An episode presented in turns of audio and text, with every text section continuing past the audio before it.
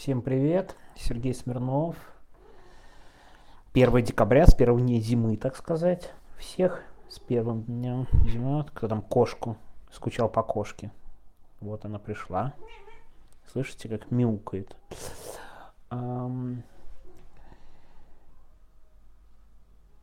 Первый день зимы. Немножко сбился, гладил кошку, прошу прощения. Ну, на самом деле, зима, мне кажется, давно. Я сразу с не самым, наверное, э, оптимистичным заявлением по поводу следующих двух недель, вернее, даже сказал бы трех недель. Э, так получилось, что весь декабрь я в разъездах. Честно вам скажу, не знаю про периодичность голосовых сообщений. Ну и ключевое скажу, что в ближайшие две недели буду сильно в другом часовом поясе, поэтому, так сказать, ничего не могу гарантировать и довольно много всяких дел. Это не отдых. Вот, так могу сказать. Теперь о сегодняшней теме. Вот перед тем, как начать а, об этом говорить, я о некоторой пользе э, голосовых сообщений, да, вот этого подкастика лично для самого себя. Знаете, я бы раньше тема, о которой сегодня будет подкаст э, голосовуха, оставил бы себе, может быть, не стал изучать, а я сегодня провел какое-то время за изучением материала. И, в общем, тешу себя иллюзией, что вот такая подготовка к голосовым, она позволяет и самому немножко, ну, я бы не сказал развиваться, да, скорее получать некий кругозор. Ладно, переходим к теме. Говорить я сегодня буду, внимание, про Гайяну и возможную войну между Венесуэлой и Гайяной. Сделал такую театральную паузу. Надеюсь, все мои слушатели знают, э, что такое Гайяна, где находится Гайяна и почему там может быть конфликт. Но вот честно скажу, я каким-то, знаете, самым краем, края уха слышал что-то о некотором потенциальном напряжении, но, честно скажу, до сегодняшнего дня я ничего толком об этом не знал. И давайте я сразу честно скажу про Гаяну, про страну, которая, да, о которой сегодня пойдет речь. Ну, то, что такая страна есть, и она в Южной Америке, я знал. И, в принципе, до этого знал, я чуть попозже, наверное, об этом скажу, с Гаяной было связано только, мне кажется, одно значительное мировое событие, ну, которое знал лично я. Это не говорит о том, что там не было других значимых мировых событий. А одно мировое событие, которое знал лично я, да давайте сразу, наверное, об этом расскажу, не буду откладывать на потом. Это совершенно страшная история в конце 70-х о коллективном массовом самоубийстве – почти тысячи человек в Гаяне, почти тысячи, ну я точно больше 900 это было, которые были членами секта, секты Храм Народов. Это совершенно безумная абсолютно история. Я даже писал об этом заметку, сейчас, наверное, немножко не помню, надо освежить в памяти, но суть примерно следующая, что в Америке было, так, был такой культ, храм народов он назывался, он такой был проповедник довольно безумный, и у него такой был культ, э, в том числе с критикой Америки связан и так далее, и Америки там, ему все не нравилось, ну тоже надо понимать, 70-я Америка это отнюдь не там, рай на земле с полными свободами для всех, а тут еще секта такая напряженная, а еще и лидер ее постоянно пытался говорить о симпатиях к Советскому Союзу. Представляете, холодная война, а тут симпатии к Советскому Союзу, и в, общем, в какой-то момент он решил, что в Америке на него слишком сильно давят, и на его секту слишком сильно давят, и они купили землю в далекой, в далеких джунглях буквально. Почему? Э, я знаю, потому что Гаяна это прям вот на отшибе буквально Америки, э, совершенно ненаселенная страна, они там купили землю решили строить какое-то там идеальное общество. Ну, там была длинная история, в том числе с участием ЦРУ.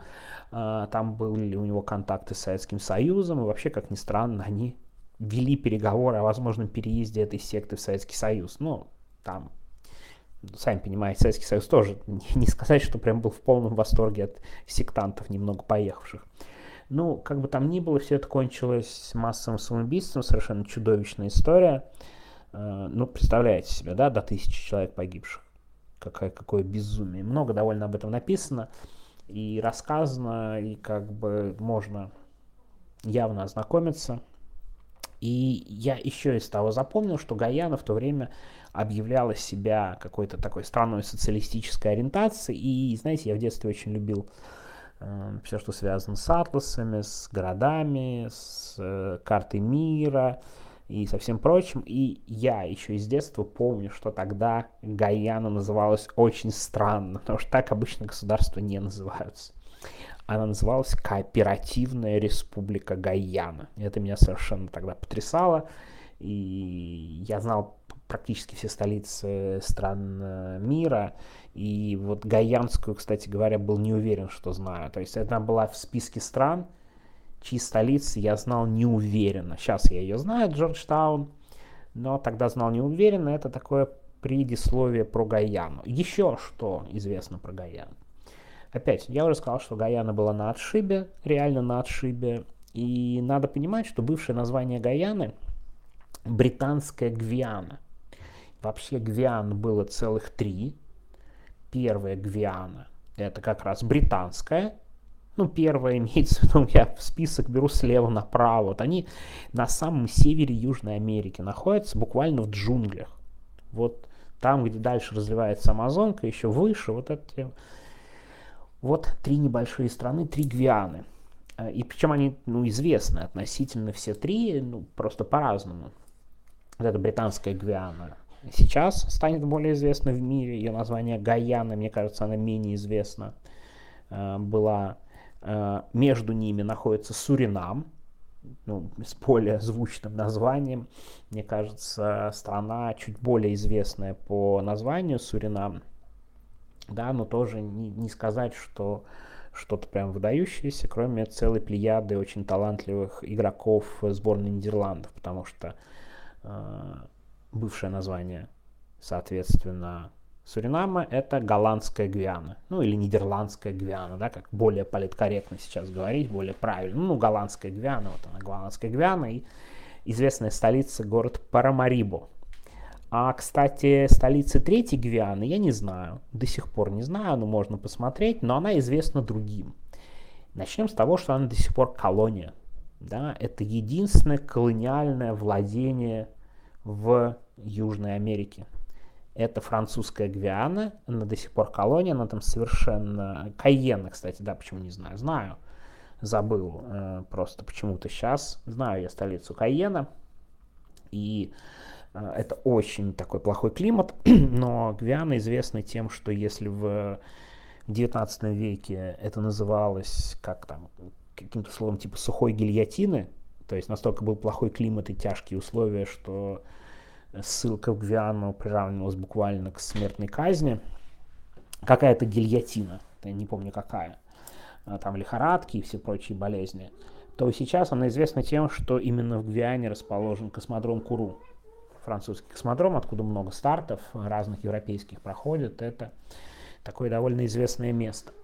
так вот, речь сегодня пойдет про Гаяну. Видите, такая странная историческая историка просветительская лекция для учеников восьмого класса, наверное, к которым я себя сам отношу. Так вот, британская Гаяна получила независимость в 1966 году, ну, в 60-х, но позже, чем большинство африканс... Э, африканских стран, важно, что ну, не первом ряду, скажем так. Примерно в то же время, кстати, независимость получил Тринидад и Тобаго, и важно, что в Гаяне государственный язык английский, да, это довольно большая редкость для всего континента, конечно, это особенность. Гаяна совершенно не населенная страна, как я говорил, уже была на отшибе, и большая часть страны покрыта лесом. Лес. Откуда взялся этот конфликт? да, спросите вы, никогда не было, все было спокойно и окей, вроде бы, на самом деле нет, я сейчас расскажу об самом, о самом конфликте, другое дело, что он был тлеющим, никому неизвестно. Так вот, а знаете, что еще про Гаяну? Я узнал уже сегодня, что Гаяна в последние несколько лет страна с самой быстро растущей экономикой в мире. А почему? Что же случилось с Гаяной? Дело в том, что там буквально совсем-совсем недавно нашли нефть, причем в очень больших количествах.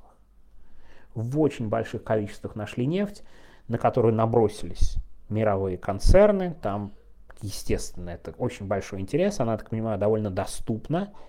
То есть не очень большие затраты на ее добычу и удачное расположение. Все-таки, да, это не... Там, как Венесуэла, на самом деле, надо понимать, что граница главная у Гаяны, ну, одна граница это часть там Бразилия, часть Суринам, а другая граница это Венесуэла. И как раз о Венесуэле сегодня речь пойдет. Огромные залежи нефти. Мало того, пошли разговоры о том, что Гаяну необходимо бы принять в ОПЕК. Ну, то есть в организацию стран, добывающих нефть, там они, я какие-то цифры, честно, очень плохо разбираюсь, но планируется, что Гаяна в скором времени будет добивать до миллиона баррелей в день, наверное, насколько я понимаю. Я могу ошибиться, вот это точно не мой профиль, вообще не понимаю эти все термины, но, короче, какие-то огромные масштабы, огромные объемы. Так вот, и что же сейчас происходит? А я расскажу. В это воскресенье в Венесуэле пройдет референдум о присоединении к Венесуэле территории штата. А, сейчас я на всякий случай, вот видите, как говорится, боюсь неправильно выговорить, потому что это а, потом будет как-то довольно печально. Эссекиба. Эссекиба на самом деле, Эссекиба. Может, я неправильно, кстати, произношу. А, территория Эссекиба это река вообще изначально. Сикиба, она течет под джунглям, то есть это прям не очень населенная часть страны. Надо понимать, что вообще регион Эссекиба занимает то ли две трети, то ли три четверти вообще всей территории Гаяны. При этом он не населенный. Так вот, этот регион предмет спора между Венесуэлой и Гаяной, ну или ранее британской Гвианой, еще, внимание, с начала 19 века.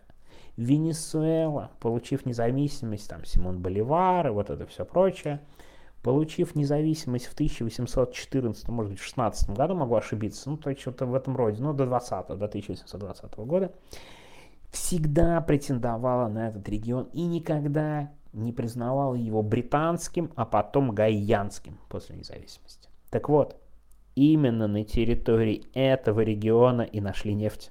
В том числе. Мало того, там кроме нефти есть золото, но золото уже давно добывали.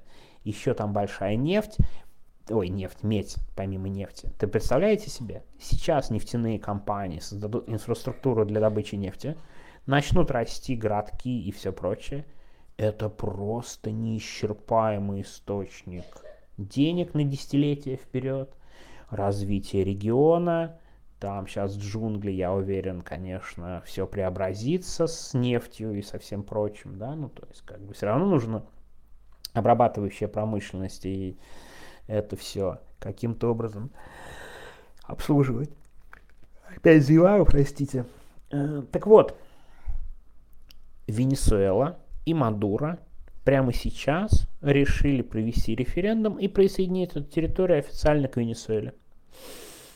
Гайянская армия там где-то на границах. Ну, понятно, что венесуэльская армия намного сильнее. Что такое Гаяна? Гаяна это государство с населением 800 тысяч человек, при том, что английский язык есть, бывшая английская колония, население очень смешанное, кстати, больше половины страны индийцы, потому что англичане начали заводить индийцев где-то в начале 20 века, потому что ну, никто не хотел работать на сахарной плантации. Была дико бедной страной, она до сих пор очень бедная. Это сейчас просто рост начался.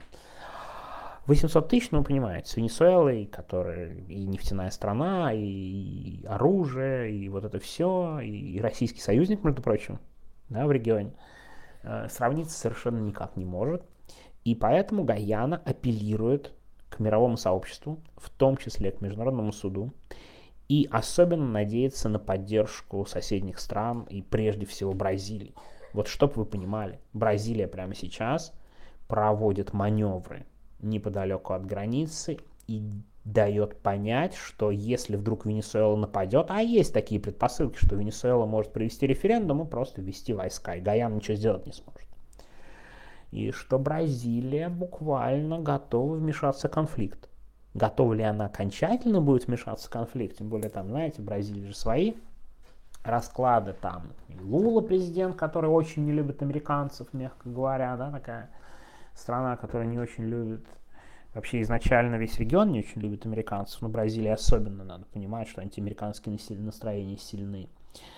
А, есть, конечно же, интерес нефтяных компаний, при том, знаете, там тоже смешанный интерес. Там частично китайцы владеют уже нефтью, частично это ExxonMobil, это вообще главная такая движущая сила. Они считают, что гаянская нефть им даст импульс для развития в ближайшие десятилетия, вот, чтобы вы понимали, насколько это все важно.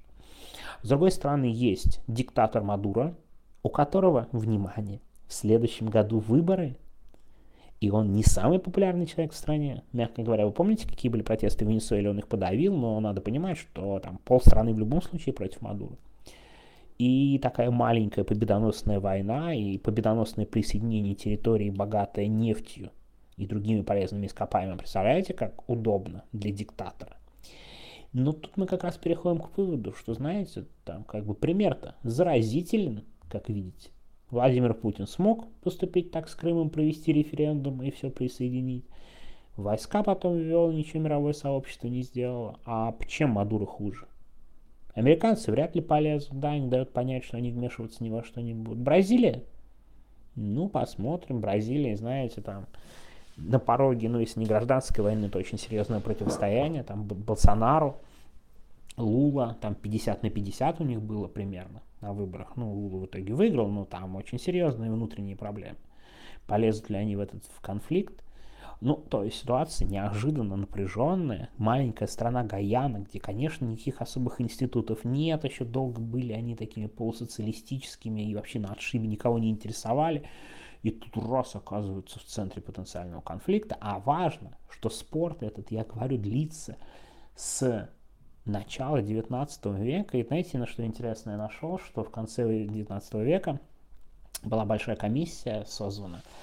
А надо понимать, что американцы всегда были скорее против британцев в то время, а англичане, которые были участниками этого конфликта, были, понятно, за британский, британскую Гвиану и не хотели ничего отдавать Венесуэле. Американцы считали, что скорее там все несправедливо. Так вот, была создана специальная комиссия, и судьей в эту комиссию, ну не судьей, каким-то главным арбитром, там пять человек было, двое британцев, двое американцев, внимание, был российский юрист Федор Федорович Мартинс, я даже посмотрел и запомнил, российский международный, международный, международный юрист, международник, он родом из Эстонии, и тогда было принято решение в 1897 году в пользу именно британцев, что там 94% спорной территории отошли тогда британцам, а 6% Венесуэле, но Венесуэла это никогда не признавала.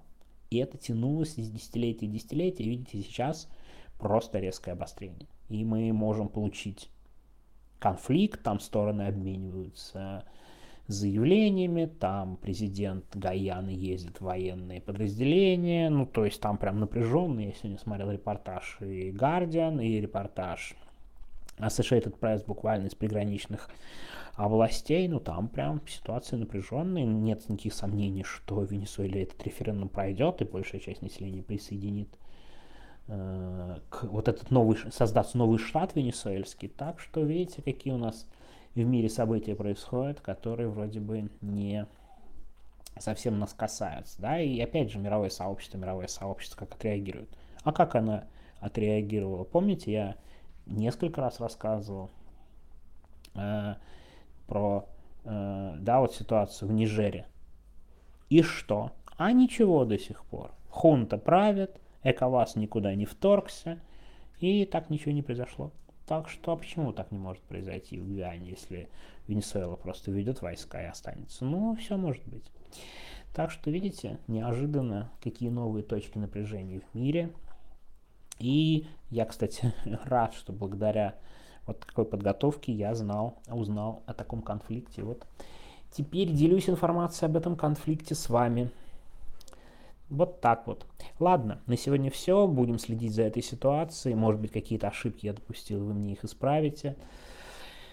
А на следующие, следующие две недели, честно скажу, не знаю. Я с собой микрофон беру, но прям ничего не знаю. Не удивляйтесь, если какие-то голосовые у вас будут появляться часов в 7 утра. Вполне такое допускаю. Ладно, все. Всем пока. Всего доброго.